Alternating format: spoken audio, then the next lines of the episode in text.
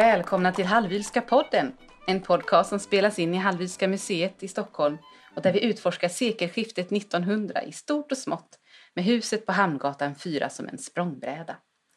Podden leds av mig, jag heter Emelie Höglund och arbetar här på museet som intendent. Bilen har satt sitt avtryck i hur vi lever våra liv idag och också i våra landskap där asfalterade farleder idag drar fram. Men hur var det när bilen kom till Sverige? När det fanns elektromobiler, ångdrivna alternativ och bilen ännu sökte sin form. De första bilarna skräddarsyddes för sina ägare och det var bara de bäst bemedlade som hade råd att satsa på nymodigheten. Hur såg allmänheten på de ekipage som for fram på stadens gator och så småningom framåt 10-talet på landsvägarna i hisnande hastighet? Ja, jämförelsevis. Med mig idag är Samuel Norby, intendent för Hallwylska samlingen. Välkommen! Tack, tack! Eh, och vi har också Christian Stadius, avdelningschef för kunskap och samlingar på Tekniska museet här. Välkommen! Tack så mycket! Och eh, Göran Flank, som är sakkunnig om historiska fordon ifrån Motorhistoriska riksförbundet. Välkommen! Mm, tackar!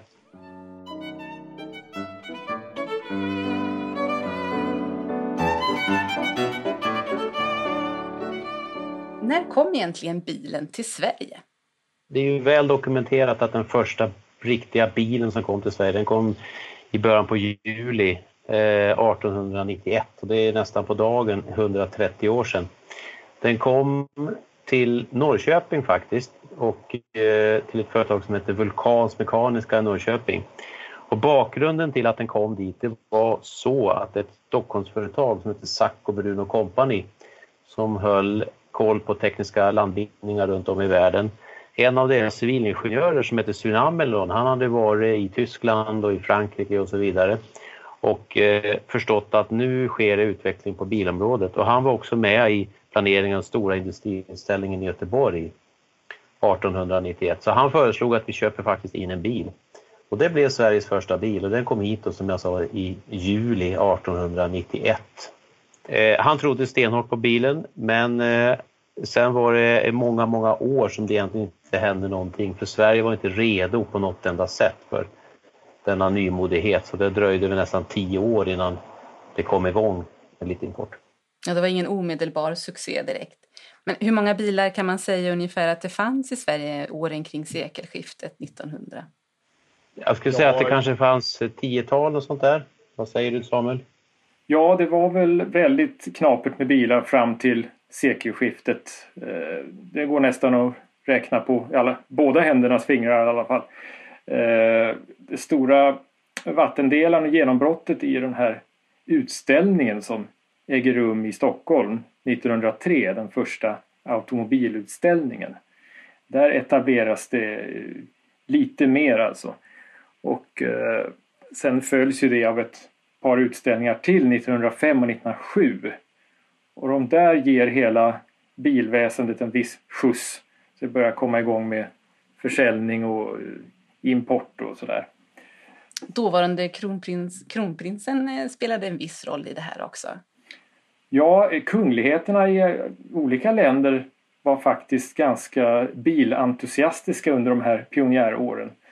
I England så var ju Edvard VII, eller prinsen av Wales var han då, som skaffade en bil 1898. Eh, och eh, kronprins Gustav här hemma året efter en Daimler som han i och för sig blev ganska missnöjd med men det var en första av många bilar som han skaffade. Och det här gav ju en viss eh, glans åt denna nymodighet som av många fortfarande bara såg som någon excentricitet eller någon nymodighet. Irriterande modefluga. Men att de kungliga gav det här sitt stöd det, det gjorde att det faktiskt eh, blev lite mer respektabelt så att säga. Det fanns även klubbar man kunde gå med i. Vi har ju tidigare i podden pratat om eh, olika idrottsföreningar och så. Det fanns ju en förening även för bilentusiaster. Jag tänker ja. på Kungliga Automobilklubben. Vill ni säga något om den? Ja, den tillkom i samband med den här första bilutställningen i Stockholm 1903. Och initiativtagare var den energiske Clarence von Rosen Eh, som bodde inte långt från familjen Hallwyl på Strandvägen. Och han eh, grundade detta med stöd av eh, kronprinsen så småningom det blev Kungliga Automobilklubben. Den hette svenska automobilklubben om jag minns rätt från början. Eh, så det var en ganska eh, exklusiv sammanslutning med en viss aristokratisk profil bland medlemmarna. Mm. kan jag flika in där lite Samuel också att eh, i Norden då, om man tittar på våra grannländer, de som absolut var först i Norden med att anamma bilen och som också hade första bilutställning i Norden, det var Danmark. Redan 1902 hade de sin första stora bilutställning och flera svenska företag var faktiskt representerade på den utställningen. Bland annat den som var utställningskommissarie i Stockholm 1903 som hette Adolf Östberg och som faktiskt också var initiativtagare till hela den utställningen då, Eh, med stöd av Claresson Rosen. Han ställde själv ut 1902. Och sen passa på att säga då att eh, KAK som det heter nu, eller SAK som bildades då eh, efter i princip utställningen 1903, det var heller inte den första, utan första bilklubben i Sverige, det var i Göteborg. Göteborgs bilklubb då, eller automobilklubb, den bildades redan 1902 men gick upp i Kungliga Automobilklubben så småningom. Så värt att nämna att Danmark hade alltså betydligt fler bilar eh, runt de här åren upp till 1905, eh, säkert dubbelt antal mot vad Sverige hade. Och Göteborg verkar ligga lite i framkant i jämförelse med Stockholm, både med mässor och klubbar. Ja, så får man säga. Eh, det fanns ju många olika typer av bilar på marknaden eh, redan då. Elbilar, bilar som drevs på ånga och bensin. Hur kommer det sig att det var bensinen som blev segraren till slut? Hur fungerade de andra bilarna och vad fanns det för för och nackdelar? Ja, elbilarna hade väl ungefär samma nackdelar som de har haft in i modern tid. Den begränsade räckvidden och batterikapaciteten och sådär. Eh, det bästa batteriet som producerades vid sekelskiftet det var väl det här svenska batteriet, Valdemar Ljungner som eh, konstruerade ett laddbart batteri 1899, en ackumulator. Och han gjorde en testfärd år 1900 runt Stockholm i en elbil, en Waverly Electric, en amerikansk bil med hans batteri i och åkte runt 15 mil i sträck. Det är ju inte så dumt faktiskt. Men ändå så betraktar man väl att eh, alltså det, var mindre praktiskt att ha en begränsad räckvidd. I USA var elbilarna förhållandevis populära och lanserades som ett bra fordon att åka omkring i stan med kortare turer. Och, eh, det var den perfekta hemmafrubilen för kvinnliga förare. Eh, så riktade man sig mycket mot i lanseringen av elbilarna. Så det fanns ju, de var relativt populära men klingade ut så småningom framåt 10-20-talet. Mm. Jag kan flika in det lite grann Samuel och säga att elbilen då som Valdemar Ljungner körde med sitt NIFE-batteri då det var som, precis som du sa Waverly Electric men den som importerade den och hade agenturen för Waverly i Sverige det var just den här Adolf Östberg, alltså samma person som var kommissarie då på första svenska bilutställningen. Han är ju tyvärr lite bortglömd men läser man eh, tidiga böcker och akter och sådär då inser man att han var verkligen med i början och drev igång allting. Eh, och eh, en av de äldsta svenska bilbroschyrerna är från 1899 och den är faktiskt just på Waverly Electric. Så att eh, de hade ett, säkert ett samarbete på något sätt, Ljungner och Adolf Östberg. Ja, man hade kanske önskat att de hade utforskat den tekniken vidare idag så hade vi stått i ett litet annat läge. Hur var det med ångbilen då? För de var ju ganska snabba. Det fanns ju en ångbil som hade vunnit en, en tävling till och med som världens snabbaste. Ja, elbilarna var faktiskt också ganska snabba. Den, om jag minns rätt så den första bilen som kom över 100 km i timmen var en elektrisk bil. Men även ångbilarna som du säger. Eh, och då var det en lite nyare typ av ångbil som hade utvecklats med sån här snabbpanna. Eh, så att eh, det blev väldigt... De var snabba att starta och snabba, snabba överhuvudtaget kanske. Och det var ju också hastighetsrekordinnehavare under något år efter sekelskiftet. Eh, Serpollet hette han ju, en fransman som konstruerade de där ångbilarna som gick väldigt snabbt. Mm. Och det, och det, stämmer som du säger och man kan väl säga så att innan bensinbilens intrång eller uppstart av den världen så var det ju ångbilar som fanns. Det fanns flera tillverkare i Frankrike på 1880-talet, så tidigt som 1870-tal, där man kunde köpa små, lätta ångbilar helt enkelt. En av nackdelarna med dem det var ju kanske inte bara räckvidd utan också uppstart. Det tog tid att få upp tryck och få upp värme i ångpannor och så där vidare. Men innan bensinbilens in, intrång så då var det ånga som gällde. Och eh, ni känner alla till ordet buss. Det kommer ju av ordet omnibus som betyder för alla. Och det var ju i, framförallt i England då på 1830-1840-talet och även i Frankrike senare som man hade självgående fordon ångdrivna för flera passagerare, det vill säga buss då, eller omnibus. Men det, det avklingade så småningom och sen kom då kan man säga bensinbilen eller förbränningsmotorfordonen kan man säga. Det fick sitt stora avstamp eh, i samband med världsutställningen 1889 i Paris. Det var där det hände. Då startade kan man säga bilindustrin på riktigt.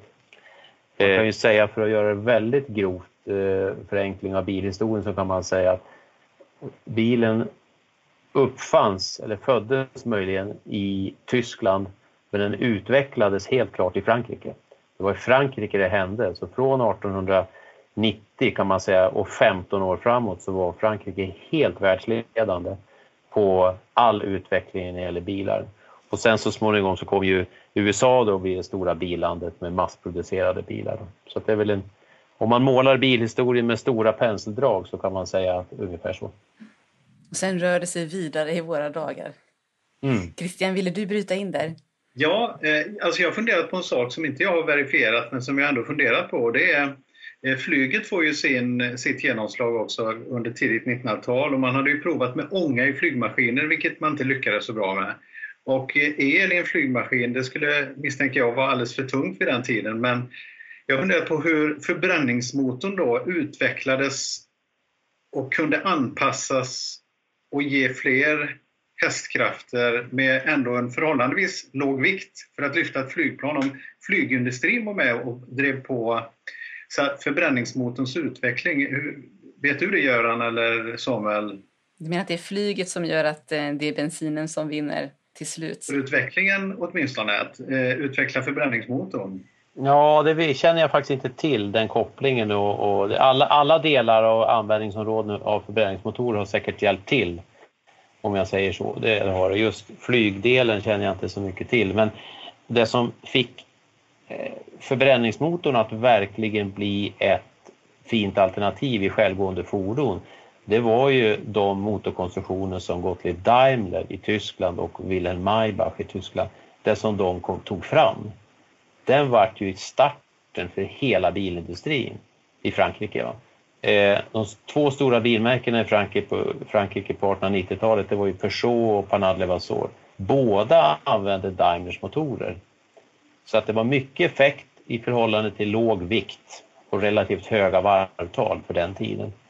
Det gjorde att eh, den konstruktionen blev liksom eh, ledande i världen. Och värt att nämna är också att de den konstruktionen blev alltså licenstillverkad inte bara i Frankrike utan också i USA, i England men också i Sverige. Och nu kanske det är ett sidospår i den här podden men det är mycket, mycket intressant att Daimler hade en licenstillverkning i lilla nordliga landet Sverige faktiskt. Fantastiskt. Samtidigt som USA och England och Frankrike.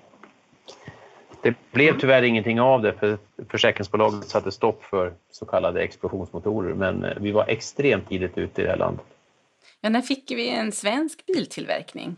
Ja, det finns ju några enstaka exempel från eh, före sekelskiftet. Men sen har vi ju då Babis och Scania som kommer igång ganska tidigt. Det finns med på den första bilutställningen till exempel. Det är en blygsam omfattning på produktionen. Men vad gäller den första Scania-modellen till exempel som lanseras där 1903 så är det ju i alla fall en liten serietillverkning. Ja, det stämmer bra. Jag kan flika över frågan nästan till Christian här därför att den, den första svensktillverkade bilen som man räknar med den första svenska, det är ju den Vabis-bilen 1897 som görs på Surahammarsbruk och den finns ju faktiskt bevarad även om den är i lite modifierad version. den finns ju kvar hos Tekniska, stämmer inte det Christian? Ja, det stämmer. Och det roliga med den är ju faktiskt att vi har eh, ett samarbete med Aros motorveteraner där och eh, har tittat på eh, om den här, alltså verkligen åkvagn, för man tänker inte bil när man ser den det första man gör utan man tänker snarare hästvagn. Men den är ju motorförsedd som satt med en förbränningsmotor. Och vi har ju tittat på, på det här tillsammans, eller framförallt Aros motorveteraner. Och de har faktiskt lyckats starta upp motorn och eh, som en kuriositet kan jag nämna här att under nästa år på Tekniska museet, vi kommer anordna någon, någon tillställning där vi kommer att visa den här bilen i gång och eh, kanske till och med köra, köra en sträcka med den.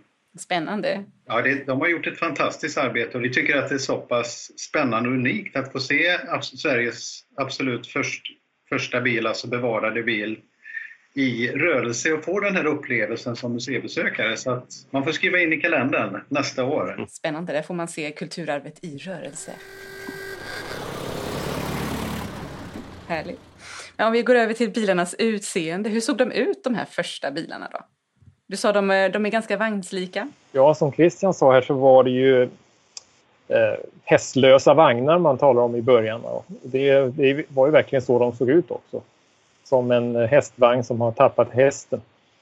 Och det var väl det naturliga att de första motorfordonen fick den formen. Eh, kändes väl vant också kanske för de första spekulanterna som fick köpa en bil. Och det där håller väl i sig framöver sekelskiftet ungefär. Sen kommer kom ju bland annat eh, Daimler med en bil som får namnet Mercedes 1901 och som introducerat lite annat formspråk med lägre, eh, mindre hjul och så vidare. De har en riktig motorhuv fram på med motorn under istället för att motorn sitter någonstans under sätena. Och, och där börjar bilen hitta en egen form. Men till en början är det ju väldigt mycket som påminner om de gamla hästdragna vagnarna. Mm. Ja, men det stämmer som du säger och jag vill även här framhålla Frankrike då i, i det sammanhanget. Den, den biltillverkare som satte, vad ska jag säga, den ordning som vi känner idag, eller åtminstone som vi har känt under hela 1900-talet, det vill säga eh, en motor, en växellåda, eh, kardan och en bakaxel och, och lite sådana saker. Att det sitter i en viss ordning, det var ju inte självklart. Var skulle motorn placeras, bak eller fram eller i mitten? Och så vidare. Utan de som satte det där och behöll det där, det var Panard Levasseur. Och dess, den, den konstruktionen kan man säga, det heter än idag system Panard. Ja, de var verkligen ledande under 90-talet, fransmännen som du har sagt tidigare. Mm. Mm.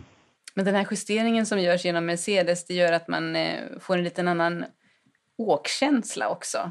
Ja, jag tror nog det utan att jag själv kanske har provat alla de här modellerna som är som jag skriver i boken Teknikens palats här med artikeln om bilarna så får man nog i och med den bilen kanske mera känslan av att man sitter i bilen än, än upp, uppe på den. Va?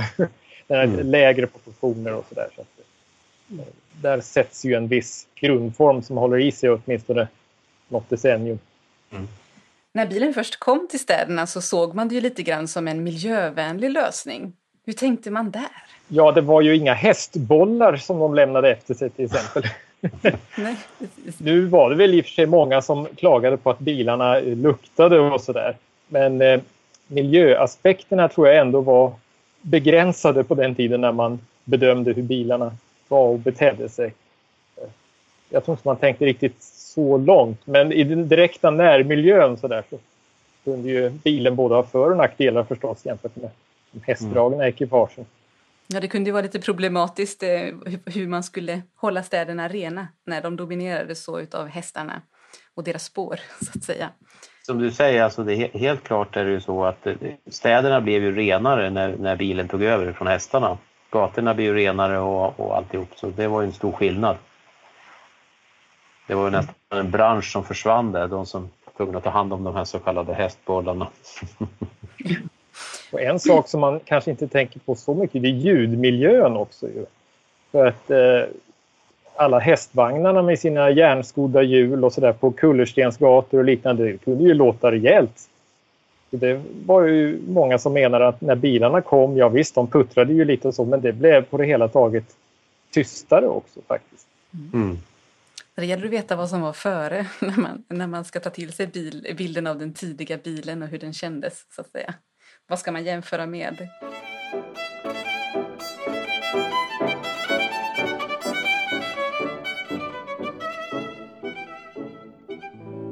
Hur snabbt tog bilen över egentligen? Hur snabb är accelerationen av antal bilar? Vi pratade om att det fanns ett tiotal kring sekelskiftet. Hur ser det ut eh, 1930 när Vilhelmina går bort till exempel? Hur, hur tät är bilismen då? Ja, alltså 1905 om jag kommer ihåg siffrorna här, då har vi ungefär 200 bilar i Sverige. De flesta i Stockholm, 150 någonting sånt där. Eh, kommer man fram till 1910 då är det väl ett tusental bilar i Stockholm. 1909 när eh, Hallvyllarna skaffar sin första där ungefär. 4 000 eh, bilar i hela Sverige. En fjärdedel kanske då ungefär i Stockholm. Och fram emot Vilhelminas frånfälle 1930, ja, vad är det då, 120 000 i hela landet eller något sånt. Så det är ju en snabb utveckling. Verkligen. Men alla var inte helt positiva till eh, bilarnas intåg. Eh, vilka var de kritiska rösterna och hur såg kritiken ut mot bilen? Ja, det fanns ju i början, det var ju till och med riksdagsmän som motionerade mot bilfarare och sådär. Det talades om skräcken för automobilfarare och hästar blev rädda och gamla damer blev rädda för det här nymodiga fortskaffningsmedlet. Så att det var ju en hel del eh, människor som försökte få en inskränkande lagstiftning och sådär. Eh, det gällde inte minst i England också, finns det många roliga skämtteckningar från tiden om det där. Så att många betraktade bilen som någon slags irriterande och vådligt rikemansnöje under de här tidiga åren som man försökte begränsa med lagstiftning och sådär. Mm, absolut. Är det inte lite kul, Göran, att nämna Renault som ni har jobbat med? Jo, det är ju så här, Tekniska museet har ju ett antal väldigt fina eh, historiska fordon förbränningsmotorer och en av de absolut äldsta, det är en Renault 1901 som har varit känd eh, sedan ungefär 1924. Den fanns begagnad på ett svenskt bilföretag i Stockholm som heter Lundvik och Company och skänktes så småningom, sannolikt som den första bilen på Tekniska museet eh, på, 20, på 20-talet. Och eh, det är sannolikt den äldsta Renault i Norden.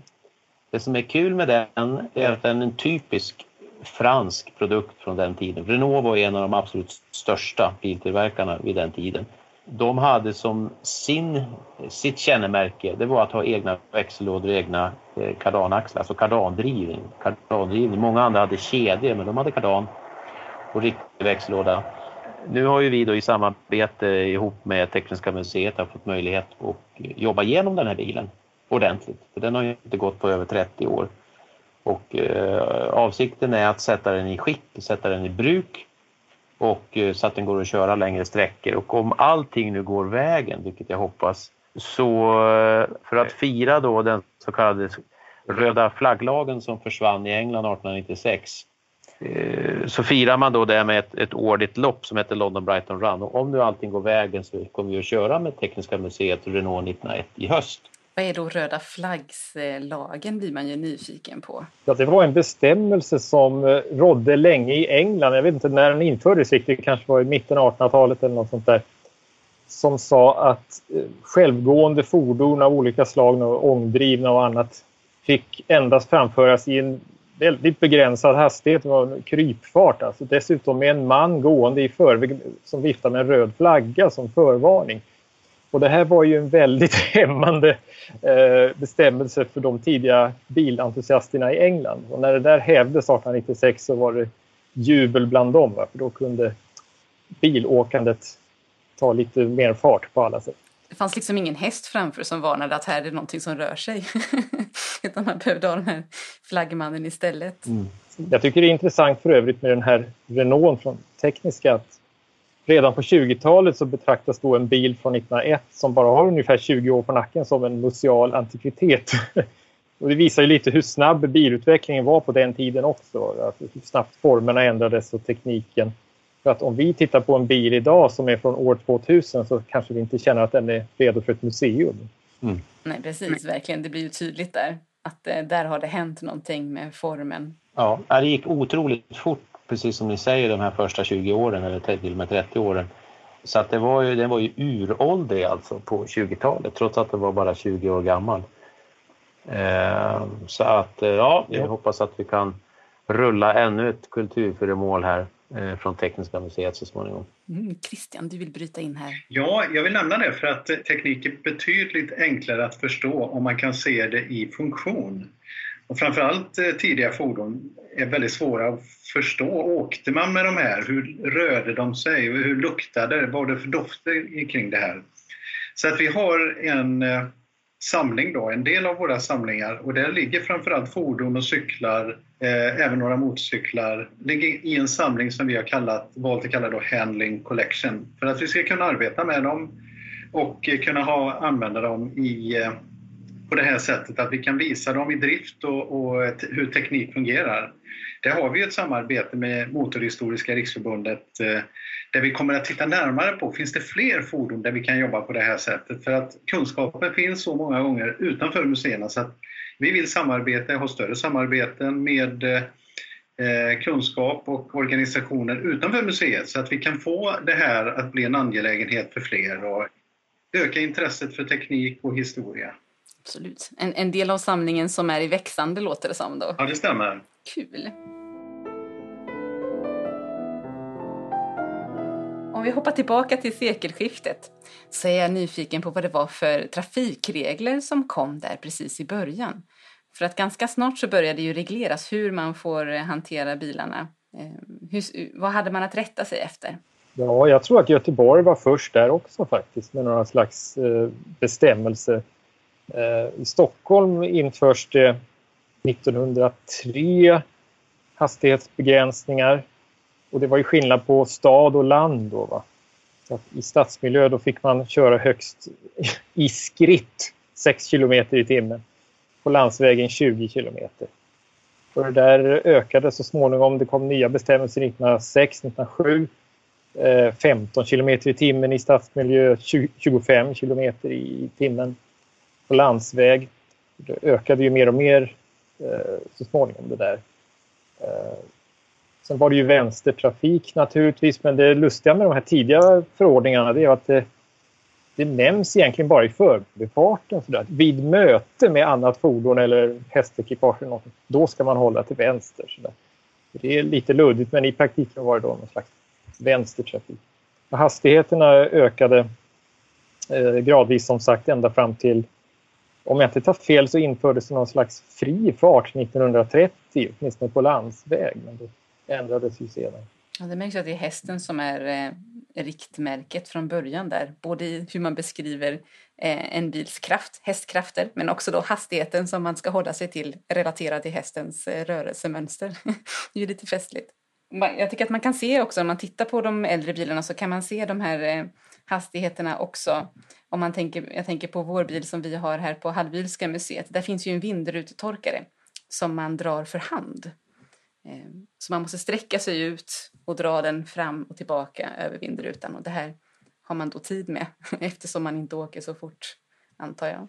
Ja, samtidigt så var de ju inte helt... Eh, de gick snabbare än många tror, de här gamla bilarna. Sen var det ju hastighetsbegränsningar som gjorde att man inte fick framföra dem i sin fulla fart. Men eh, de var förvånansvärt kvicka ändå, vissa av de här vagnarna. Ja, de här som vi pratade om tidigare som hade vunnit tävlingar och så, de kom väl upp i 120 km i timmen eller så? Ja, ja, det var ju tävlingsbilarna som naturligtvis var en speciell sak. Men, eh, och där kommer man väl upp i 200 km i timmen kring 1910, eller tror jag fel?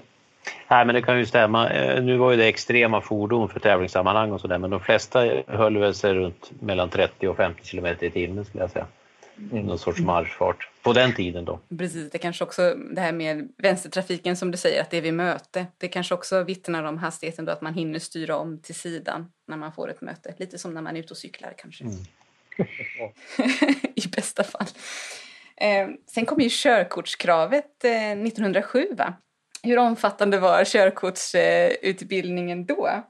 Jag hittade ett litet citat i en artikel från eh, bilhandlardottern Alexandra Gästvang som 1903 eh, lär ha uttryckt i en tidningsartikel att eh, eh, efter en halvtimmes ledning och introduktion så körde jag ogenerat. Men det här är ju innan eh, körkortskravet eh, kommer. Hur såg körkortsutbildningen ut? Vet man det? Ja, alltså, det var ju krav på någon slags kompetensbevis i alla fall som började gälla från 1907. Och då fick man genomgå eh, en, en, kortare utbildning med en besiktningsman som var, ja, ut, vad heter det, som var utsedd av Länsstyrelsen eller dåtidens motsvarighet. Men det finns ju gott om historier om att dessa besiktningsmän själva inte alltid kunde köra bil eller hade eh, körkort. körkort. Så att det, eh, det har jag stött på många historier om att besiktningsmannen kunde bara säga någonting i stil med ja, det här ser säkert ganska bra ut och så fick man sitt bevis. Då. Men det började ju dyka upp eh, regelrätta körskolor och bilskolor så småningom 1909-10 och chaufförsskolor och sådär. Men det är klart att de här tidiga kompetensbevisen krävde ju kanske inte lika mycket som när man kör upp idag. Men det stämmer, många av bilhandlarna i Stockholm eh, som var de eh, vad ska jag säga, stora importörerna av bilar, de hade egna bilskolor. Ett exempel är ju faktiskt Erik Lundvik och kompani vars Renault numera ägs då utav Tekniska museet. Han hade under väldigt många år under 10 och 20-talet eh, bilskola i sin verksamhet. Och det fanns många andra och Wiklunds hade det också, flera andra. Eh, och det kan jag tänka mig att det var väl särskilt intressant för de här eh, tidigare eh, hästkuskar och liknande som insåg att nu är det en ny tid på gång, nu är det bäst att lära sig att köra bil så att inte vi blir utan jobb. Ja, absolut. Man måste omskola sig. Det har vi exempel på som, som vi kan krydda med lite längre fram här. Det här är ju precis i, den tiden när Walter och Wilhelmina köper sin första bil. Det är ju 1908. Vad satsar de för, på för bil då, Samuel? Och varför? Ja, de köpte den första då som de beställde på hösten 1908 men som de verkar ha börjat använda kanske under 1909. Det var en Fiat. Och jag, vi har ju inga direkta bevis på varför de valde just detta märke men det ansågs vara ett väldigt bra märke. Eh, och eh, agenturen låg också behändigt nära på Birger Faktum är att många, flera i alla fall, återförsäljare av bilar låg just i kvarteren kring Hallwyska. Eh, Mercedes och Gästbank som vi har nämnt på Strandvägen som sålde Benz bland annat. Så att eh, de spatserade väl över dit greven och bestämde sig för en Fiat av en modell som heter 2840 40 hästkrafter. En ganska stor sak, en dyr sak också. Så det var deras första bil. Ja, det var dyr. Vad kostade den? Ja, det gick på över 20 000 kronor någonting med dubbla karosserier då som han beställde för sommar och vinterbruk. Det var en väldigt stor summa. Och det är ju självfallet så att under de här tidiga åren så var eh, bilägande, det förutsatte att man var tämligen bemedlad. Alltså det var långt ifrån var mans sak. Mm. 1908-1909 är ju samma år som första T-Forden kommer till Sverige, den bil som kommer att bli eh, helt dominerande, inte bara i Sverige utan i hela världen. Den kostade som jämförelse då ungefär 5 500 vid samma tid. Ja, det... Så att man förstår vad extremt mycket pengar det måste ha varit att köpa den här Fiaten som kostar fyra gånger så mycket. Då. Ja. Mm. Inte ens T-Forden var nog var ju någon folkbil så där i början. Den blev ju billigare och billigare ju mer tiden gick på 20-talet var den nere under 2000 eller något sånt där. Det, det, var inte vem som helst som köpte dem på 10-talet utan det var ganska förmögna personer, godsägare och allt annat som köpte eh, även en sån bil som vi idag kan uppleva som väldigt enkel. Men eh, den, var, den var dyr, det var dyrt med bil överhuvudtaget. Sen kan jag eh, flika in lite grann, man kan ju eh, fundera varför köpte de just en Fiat 1908? Och jag har ju min teori, jag tror att det var ju så att KAK eh, arrangerade under, med start 1906 stora, eh, väldigt strapatsrika vintertävlingar, ofta mellan Stockholm och Göteborg och så där, som gick under sämsta möjliga tid, det vill säga runt februari och sådär. Och då var det vintertid, det var snövägar, det kunde vara moddigt och det var snökedjor och så vidare. Och samtliga år, 1906, 1907, 1908, så vanns det av Fiat. Och den som körde var en som hette Emil Salmsson som var direktör på just Wiklunds. Jag, jag, kan tänka mig att den reklamen som Fiat fick i samband med det, det, det betyder nog en del för avgörandet även för Hallvik. Ja, absolut. Det tror jag också. Wiklunds hette ju firman som sålde Fiat här på Birger Mm. Det blev ju mycket uppmärksamhet kring de där tävlingarna som, som du säger. Så att, ja, det kan ha varit det som gav impulsen till Walter von Hallwyl när han skulle välja märke. Mm. Det gick lite annorlunda till när man köpte eh, bil under den här perioden om man jämför med idag. Eh, för det var ju oftast endast ett chassi som, som köptes och sen fick man beställa en kaross separat. Vill ni berätta lite om den processen? Vilka typer fanns det att välja på och hur såg de ut egentligen? Ja, det var särskilt med de dyrare bilarna och det var ju så gott som alla då i början praxis att man köpte chassit bara. Och sen fick man beställa en kaross. Och det kunde man ju få hjälp då med märkesagenten kanske kunde ordna det eller så gick man själv till någon av de karosserimakare som fanns. Eh, och i Stockholm så fanns det ju ett antal firmer, karosserimakare som höll riktigt hög klass. Alltså vi hade ju Gustav Nordbergs vagnfabriks aktiebolag och Adolf Freischus vagnfabrik och Stockholms hovslageri aktiebolag. De var de tre ledande. Faktum är att familjen Hall vill komma och anlita alla tre. Men på deras första bil som eh, familjen Hallwyl köpte då 1908 där var vinterkarosseriet av fransk tillverkning. Rothschild, det var riktigt fin vagnmakare nere i Paris. Så de gjorde vinterkarossen, men inte sommarkarossen till, till bilen hantverksmässigt tillverkade karosser då, med tradition från det gamla vagnmakeriet. De firmorna som tillverkar de här karosserna de har ofta en bakgrund just inom vagnsmakeri. Eh, och det är som du säger väldigt hantverksmässigt. Kan du berätta lite om, om hur man gör? Jag tänker det är inte de här lackade men väl förnissade karosserna eh, som fanns vid den här tiden. Ja, alltså till att börja med så är ju de här tidiga karosserna, det är ju trä till stor del. Det är en trästomme med träpaneler. Eh, man börjar ju klä dem i plåt så småningom. Men det är mycket trä. Och eh, ganska tunga saker ibland, vilket kanske kunde vara problem. Jag tror det fanns lite konflikt där mellan biltillverkarna som ville hålla nere vikten och karosserimakarna som ville göra gediget arbete med sina karosser. Så där. Men eh, det var ju många olika hantverkare naturligtvis också inblandade i processen. Här gelbgjutare och, och de som arbetar med träet och elektrikerna och måleriarbetarna. Så det var verkligen, eh, därför blev det ju kostsamt också.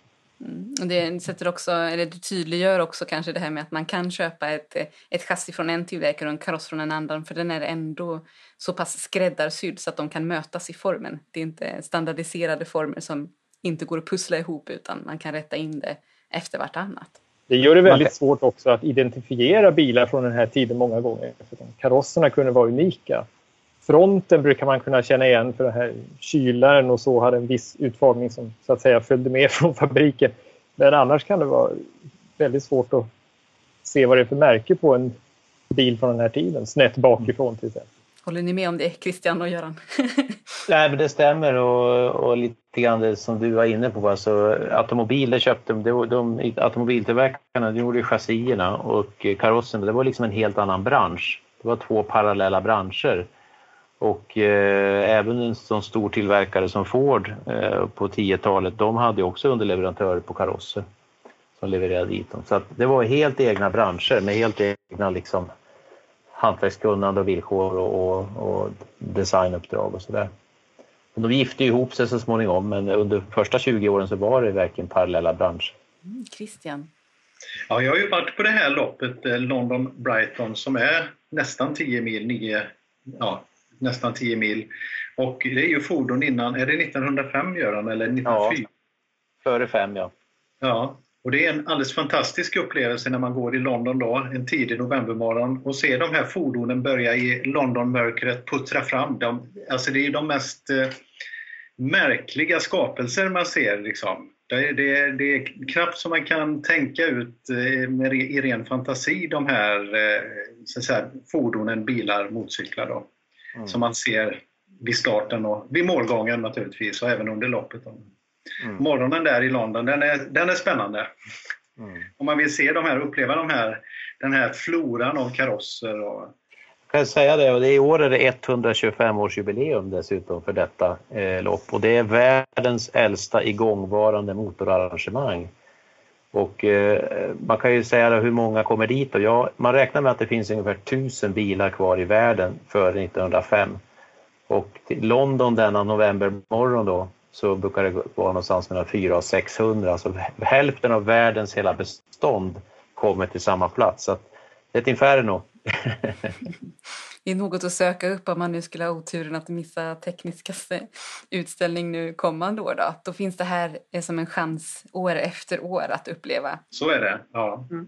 Jag tror att loppet har väl i princip gått varje år också, men det var ju en typ av uppehåll nu i fjol då, på grund av corona. Men, mm. men annars har det väl eh, bara varit något uppehåll om det var under krigsåren eller sådär. Eh, varken Walter eller Wilhelmina hade ju körkort eftersom de inte själva körde utan de använde sig av en chaufför. Men eh, det fanns högreståndspersoner som körde själva. Hur vanligt eh, var det? Och höll man sig med en chaufför ändå då, liksom en nöjesåkte ibland? Vad säger du Samuel? Ja, jag tror att många av de här tidiga bilfantasterna som körde själva, de kom ju många gånger från aristokratin. Va? Det märker man ju i England till exempel och i viss mån här också. Och i Frankrike och, och, och Italien. Så att eh, det blev lite som en eh, adelshobby nästan där i början att köra bil. Eh, det tror jag nog att många kanske hade en chaufför dessutom. Det kan jag tänka mig. Men att herrn i huset, och i vissa fall kanske till och med frun i huset, fann det väldigt roligt att själva framföra sitt fordon. Absolut. Mm. Och jag kan understryka det och en lite parallell historia just i Hallwyl här nu då. De eh, övergick ju från hästdroska eller hästtransport kan man säga till bil då de här åren, 1908 till 10. En som också gjorde det precis samtidigt och som köpte en precis likadan bil. Det var riksdagens talman Karl Bonde. Eh, han köpte också en Fiat, lika stor, dock med en täckt kaross. Men Eh, och där finns en hel del bevarade handlingar från den familjen och jag är säker på att de kände varandra, både Hallwyl och Bonde i det här fallet. Då. Och där var det så att dottern, den äldsta dottern heter Ingeborg, hon kör själv. Det finns alltså tidningsreferat till hur hon kör Strandvägen på alla möjliga gator med sin stora stiliga Panad Basor eh, från 1913 i Stockholm på den tiden. Så att, eh, nu var hon ung i och för sig men eh, det, många ville nog köra själv. Hur vanligt var det med kvinnliga förare? Jag tänker på, eh, vi hade ett avsnitt tidigare när vi pratade med eh, idrottshistorikern Jens Ljunggren som menade på det att motorsporten eh, i början höll på att kodas som en kvinnlig sport. Det var sånt nytt fenomen så att den hade liksom inte fallit i något läger utan det hade lika väl kunnat bli utmärkande tjejsport. Vad säger ni om det? Har ni någon inblick i hur såg det ut på chaufförsidan eller ja, inte professionella chaufförer kanske, men just de här högre ståndspersonerna som kör. Hur pass dominerande var kvinnorna där? Eller dominerade de inte alls, utan var snarare undantag? Jag tror att det var väl undantag. Det förekom ju, men det var väl ändå så pass ovanligt att det uppmärksammades i pressen, som dottern Bonde där till exempel. Så även Alexandra Gästvang som också kom i pressen. ja, just det. Men man stöter ju på en hel del exempel, det gör man. Men jag kan inte svara på exakt hur vanligt det var. Nej, det där, den vinklingen eller den, eh, den har jag faktiskt aldrig hört. Eh, och om man tittar på om vi tar svenska, första svenska biltävlingen då som går sommaren 1904, också från samma startplats, eh, idrottsparken, eh, så är det ju mig veterligen bara en enda kvinna med där och det är ju Alexandra Gästvang själv. Alltså dottern till Gästvang, han som importerade då bland annat Oldsmobile och flera andra märken. Då. Så att, eh, så att det var hon och sen var det en, en annan kvinna som var faktiskt ännu tidigare och det var återigen, när jag återkommer till detta namn som är tyvärr bortglömt det är Adolf Östberg vars fru eh, Selma Östberg, hon körde faktiskt elbil. Han importerade elbilar. Det finns flera bilder tagna på Djurgården och lite överallt där hon kör elbil. Eh, så att det var nog inte jättemånga men de som fanns de fick uppmärksamhet, det är nog min uppfattning. De utmärkte sig. Jag tror att Jens mest pratade om motorbåtar i och för sig. Kanske en liten annan genre. Ja, det är nog lite annan genre. Jag tänkte om vi hoppar till det halvvilska hushållet Samuel. Hur snabbt var liksom skiftet emellan eh, häst och bil här? Eh, jag tänker på vår chaufför som vi hade i hushållet här han behövde ju skola om sig, men han fick ganska gott om tid på sig för man höll sig med en tillfällig chaufför under, ett, under en tid.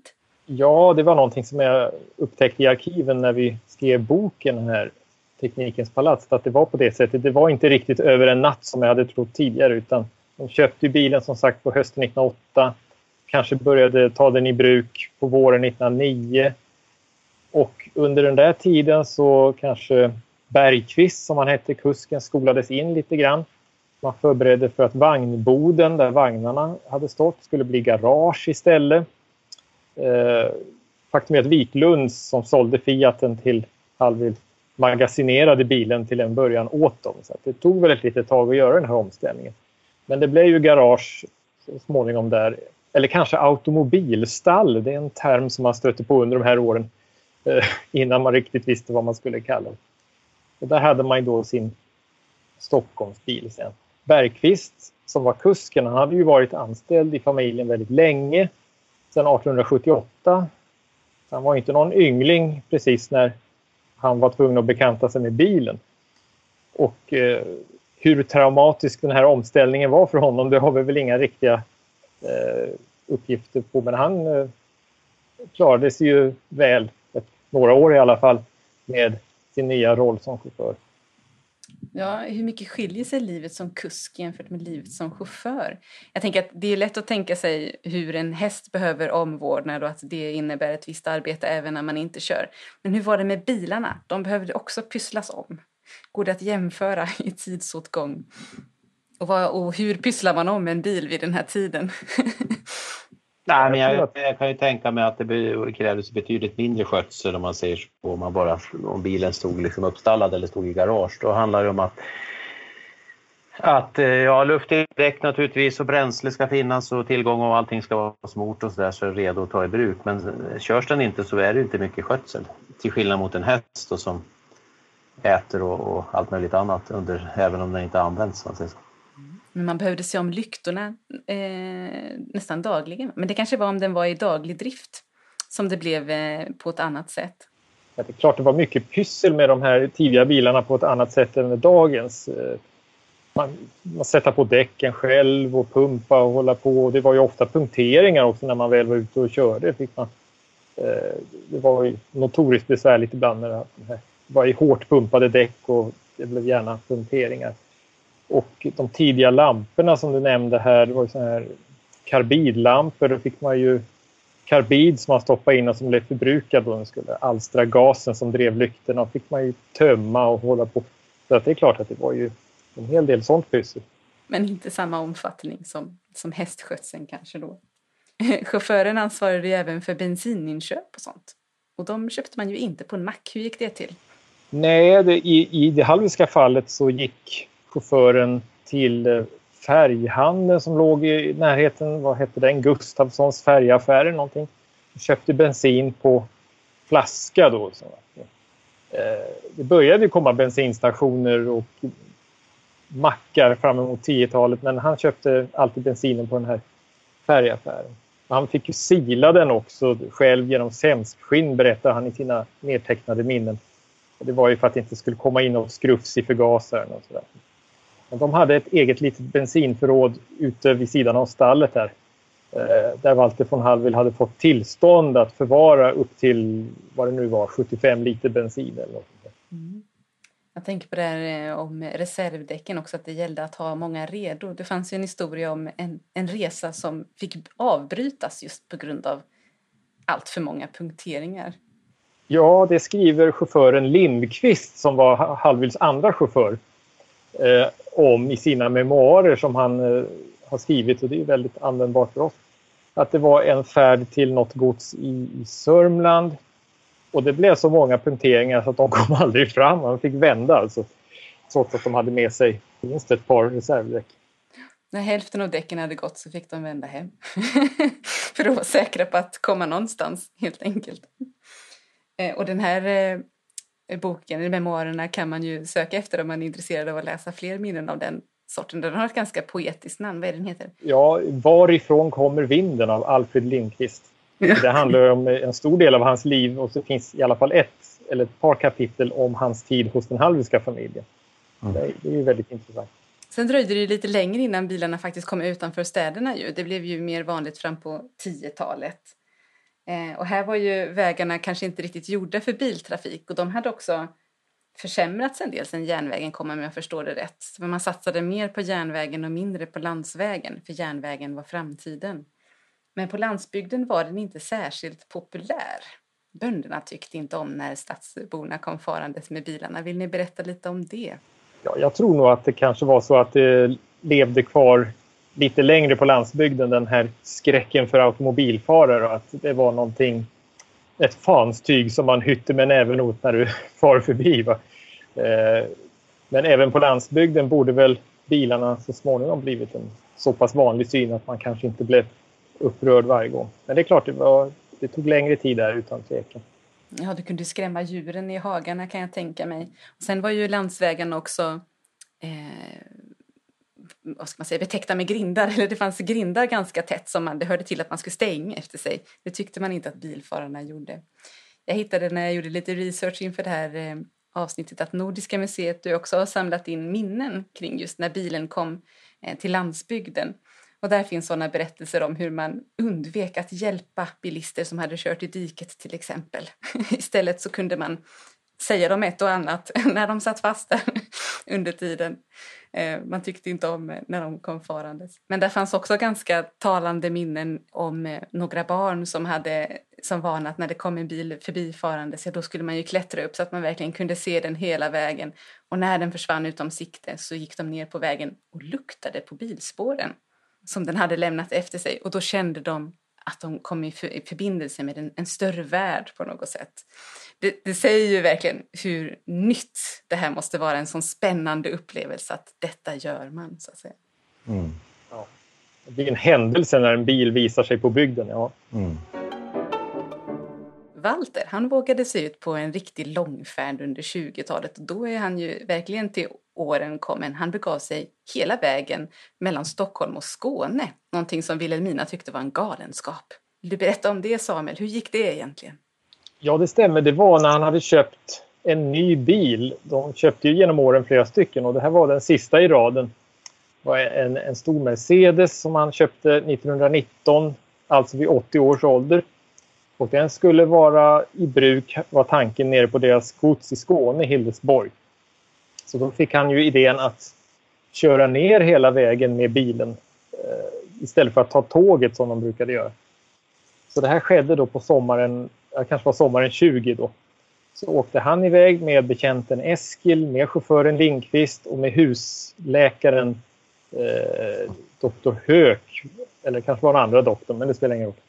Så de gav sig iväg på hela den här långa färden. Med, med uppehåll och sådär, så det tog ju ett bra tag. Eh, och de kom fram lyckligt och väl, men eh, det, var, det var ju dåliga vägar som sagt, och gropiga eh, såna här länsmansryggar så att på ett ställe så guppade bilen till så att greven slog huvudet i taket och det började blöda och sådär. Men det var väl ändå den värsta incidenten på den turen. Kanske den läng längsta bilturen också då som de tog någonsin. Länsmanspuckel, är det som en vägbula lite grann? Ja, det är det väl ungefär.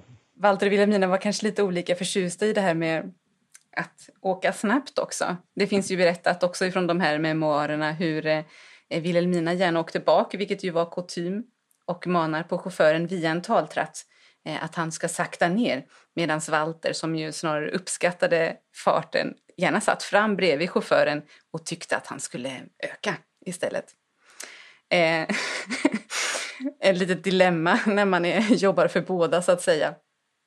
Men Wilhelmina hade ju också varit med om en bilolycka under en av sina bilutfärder så det kan ju kanske också förklara att hon gärna höll ner hastigheten. Vad var det som hände där? Ja, det stämmer ju. Det, Lindqvist skriver i sina memoarer att han var tvungen att köra ganska långsamt, 40 till 50, vilket i och för sig låter rätt fort med tanke på hastighetsbestämmelserna, för hennes skull och för att hon hade varit med om den här bilolyckan. Den skedde på våren 1915 när de skulle neråt Gripsholm i sin Mercedes som det då var frågan om. Eh, det är den bilen som för övrigt fortfarande är bevarad.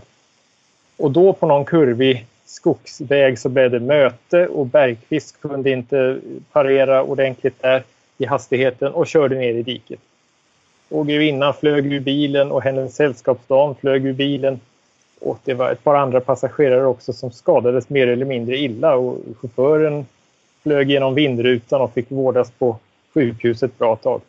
Och det här var så pass eh, eh upprörande för grevinnan att efter det så anställdes alltså en annan chaufför eh, som heter Lindqvist, han med memoarerna. Eh, och hon blev också så pass uppskärrad att hon hädanefter föredrog lägre hastigheter under sina bilturer. Precis, hon fick smaka på vad risken kunde vara. Bergqvist fick pensioneras ju, men han fick eh, betald pension från sina arbetsgivare i alla fall. Och på så vis så kommer Lindqvist in i, bilden. Och så, på så vis kommer också gipset med i våra samlingar, för armgipset från när Wilhelmina bröt armen finns ju givetvis också kvar här. Eh, men det här gör mig också lite nyfiken på, fanns det överhuvudtaget säkerhetsbälten vid den här tiden? Eller satt man helt oskyddad ifall något sånt här inträffade? Man var oskyddad. Under de tidiga åren var det ju öppna bilar som dominerade helt och hållet också. Så att det, det var ju inte mycket säkerhetsanordningar att tala om. Det är ju precis som du säger och man kan ju också säga att farterna var betydligt lägre och antal fordon var ju också betydligt lägre på, på så intensiteten överhuvudtaget eller riskerna på det sättet var ju mindre då men det är klart, hamnar man i diket så hamnar man ju där. Mm. Och det finns ju tidiga foton från bilolyckor vid den här tiden och då kan man konstatera att bilarna blev ofta väldigt kvaddade. Mm. och eh, fick väl i regel skrotas efter olika. Men den halviska Mercedesen den kunde faktiskt repareras efter dikeskörningen och finns ju som sagt kvar också. Ja, precis. Vi kanske ska hoppa in i den helt enkelt. Det är inte Fiaten som står i garaget idag, i alla fall inte i sin helhet, utan det är den här Mercedesen som du nu redan har eh, kommit in på. Eh, vad är det för en bil? När skaffade man den och varför har man bytt plötsligt märke till Mercedes? Ja, det var den femte bilen i ordningen som de köpte. Den första var ju som sagt en Fiat. Den andra var en belgisk bil som hette Fabrik National och sen var det en Fiat till och sen var det en Fiat till. Men sen då på hösten 1914 beställde de den här Mercedesen. De hade ju varit ganska trogna Fiat då länge med, och vi vet inte varför de bytte men barnbarnet Rolf de Maré hade just köpt en Mercedes, det kanske spelade en viss roll. Det var ju ett prestigefyllt märke som tyska kejsaren brukade åka omkring i och sådär. Och även den här återförsäljaren låg ju nästgårds på Birger Så det var där de beställde bilen på hösten 1914. Eh, en, en 50 hästkrafters modell då, som, fyra cylindrar eh, som de beställde med ett öppet karosseri, en så kallad torpedfejton, öppen bil.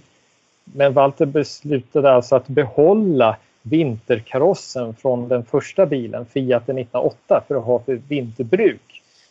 Så att på det sättet blev det lite av en hybridbil karosserimässigt. Då. Eh, det kan man konstatera ute i vårt garage att det här gamla Rothschild-karosseriet fortfarande sitter på som vinterkaross. Ja, hur vanligt är det att man gör så? Ja, det var inte helt ovanligt att ha dubbla karosserier. Eh, men att man bygger om ett gammalt eh, karosseri för en, ett nytt eh, chassi? Ja, men det finns flera exempel på, på det. Även inne i kungahuset och hovstallet har gjort precis på det sättet. Så att det, jag ska inte säga att det är det vanliga, men det finns många exempel på när man har gjort det. Man är så nöjd med karossen, men eh, chassit behöver uppdateras. Så att det var så man ville. Det kunde vara tvärtom ibland också. Att man behåller chassit men uppdaterar bilens utseende med, med en ny kaross. Mm. I det här fallet bara tvärtom. Mm. Ja, och här fick den här Mercedesen leva ett ganska lugnt liv där det mest var stadsturer som var aktuella. Värre var det för Rolfs Mercedes som ju fraktades runt på en flotte under hans expeditioner i Indonesien när han kartlade eh, folkdanser där. En festlig historia som jag känner att jag var tvungen till att flika in här, apropå bilar. Ja, det stämmer nog. Jag har sett de där bilderna när bilen åker på flotte. Jag var osäker på var det var någonstans, men det kanske var det. Och han ägde en rad fantastiska bilar genom åren, Rolf de Maré också, som jag för tillfället inte har lagt på minnet vilka det var, men det, han var bilfantast. Alla de här andra bilarna som du pratade om nu Samuel, eh, de olika Fiatsarna, var var de någonstans? För de hörde ju inte till Vinterpalatset här i staden, utan de skulle vara någon annanstans. Ja, faktum är att det, det mesta bilåkandet i familjen Hallwyl det skedde ju nere i Skåne. De hade sitt sommarställe där, sitt gods Hildesborg. Och dit brukade man dels ta med sig bilen från Stockholm, Fiat, den senare Mercedesen. Den fraktades dit på tåg alltså. Efter att sommarkarosseriet hade satts på. Men så hade de också ett par bilar stationerade där nere i Skåne och det var då eh, två Fiatar. Eh, en lite motorsvagare variant som heter 1215 i hästkrafter. Och en av dem var avsedd för herrskapet. Den hade en landolettkaross, ganska elegant byggd av Freyshus här i Stockholm. Och den andra hade en enkel charabang-kaross och den användes av tjänstefolket för att frakta varor och gäster ibland också. Eh, så de hade en finare och en enklare Fiat som alltid stod där nere i Skåne. Det roliga för mig när jag höll på med det här det var ju upptäckten att de inte bara hade haft två bilar som alltid har sagts tidigare. Ja, vi har den här Mercedesen som står i garaget och så visste man att det var en Fiat innan. Men när jag grävde då i arkivet så upptäckte jag att de hade sparat en hel del material som gällde även andra bilar, vilket var väldigt turligt för principen i arkivet är att det bevaras material som har anknytning till det föremål som finns kvar. Men här hade man en del annat också. Då framgick det ju ganska snart att ja, det var ju ett halvdussin bilar man köpte. Mm. Ja, det förändrar ju bilden ganska mycket. Och du hittade ritningar på en bil också till och med i arkivet. Ja, det finns en ritning från Stockholms hovslageri aktiebolag till, för karosseriet till den här sista bilen de köpte, Mercedesen från 1919. Det i sig är nog relativt ovanligt att det finns sådana här ritningar från karosserimakarna då. Däremot har vi inget riktigt bra fotografi på bilen, hur den slutgiltigen såg ut. Men ritningen är mycket intressant. Ja. Mm, det visar lite på gränsen för det här museet också. Vi känner ju att vi har allting men det är ju inte, vad ska man säga, det är ju inte hela paret von Hallwyls sammanhang som har följt med i den här bostaden utan vissa saker faller utanför ändå på något vis. Men det är ju också spännande att se att det finns mer att lära och mer att hitta i arkiv och andra gömmor. Så att säga. Det verkar outtömligt. Ja, verkligen.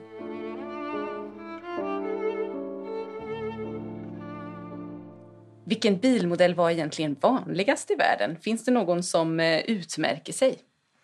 Ja, alltså den som utmärker sig tiden fram till 1930 då, om vi tar det som bortre gräns eh, med halv bortgång här, så är det ju Ford och framförallt T-Forden. De var ju totaldominerande, inte bara i Sverige utan i hela världen. De gjorde 15 miljoner bilar av en och samma modell. 50 000 såldes i Sverige, bara av en modell.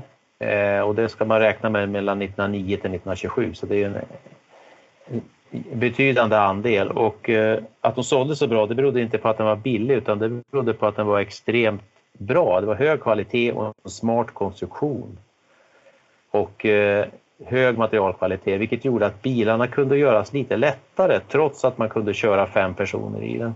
Den var extra bra för eh, landsvägar då? Den var jättebra för landsväg och dåliga vägar över, överhuvudtaget och vilket berodde på att den hade en smart chassikonstruktion. Chassit kunde vrida sig tack vare hög materialkvalitet vilket i sin tur gjorde att den kunde klara av nästan vilka vägar som helst. Så att eh, Universalvagnen kallades den i Sverige. The Universal Car kallades den i Amerika. Och det var nästan hälften av alla bilar som var ute i drift som var av den här modellen då? Mm. Precis, och tidigare har vi nämnt Gästvangs här som eh, Alexandra Gästvang bland annat och så där. Det var ju hennes far då, Gästvang, som på Strandvägen eh, hade sin bil. Det var han som hade agenturen för Sverige, för Ford. Så när T-Forden introducerades i Sverige hösten 1909, då var det Gästvang som eh, var, var en agentur. Sen var det ju en stor succé, inte bara i Sverige utan över hela världen. Då. Mm. Men det var inte en sån modell som familjen von Hallwyl valde ens till sina landsgods, så att säga? Jag undrar lite över den här bilen som, som nu finns bevarad på museet, vår Daimler Mercedes. Hur unik är den som ett museiföremål idag?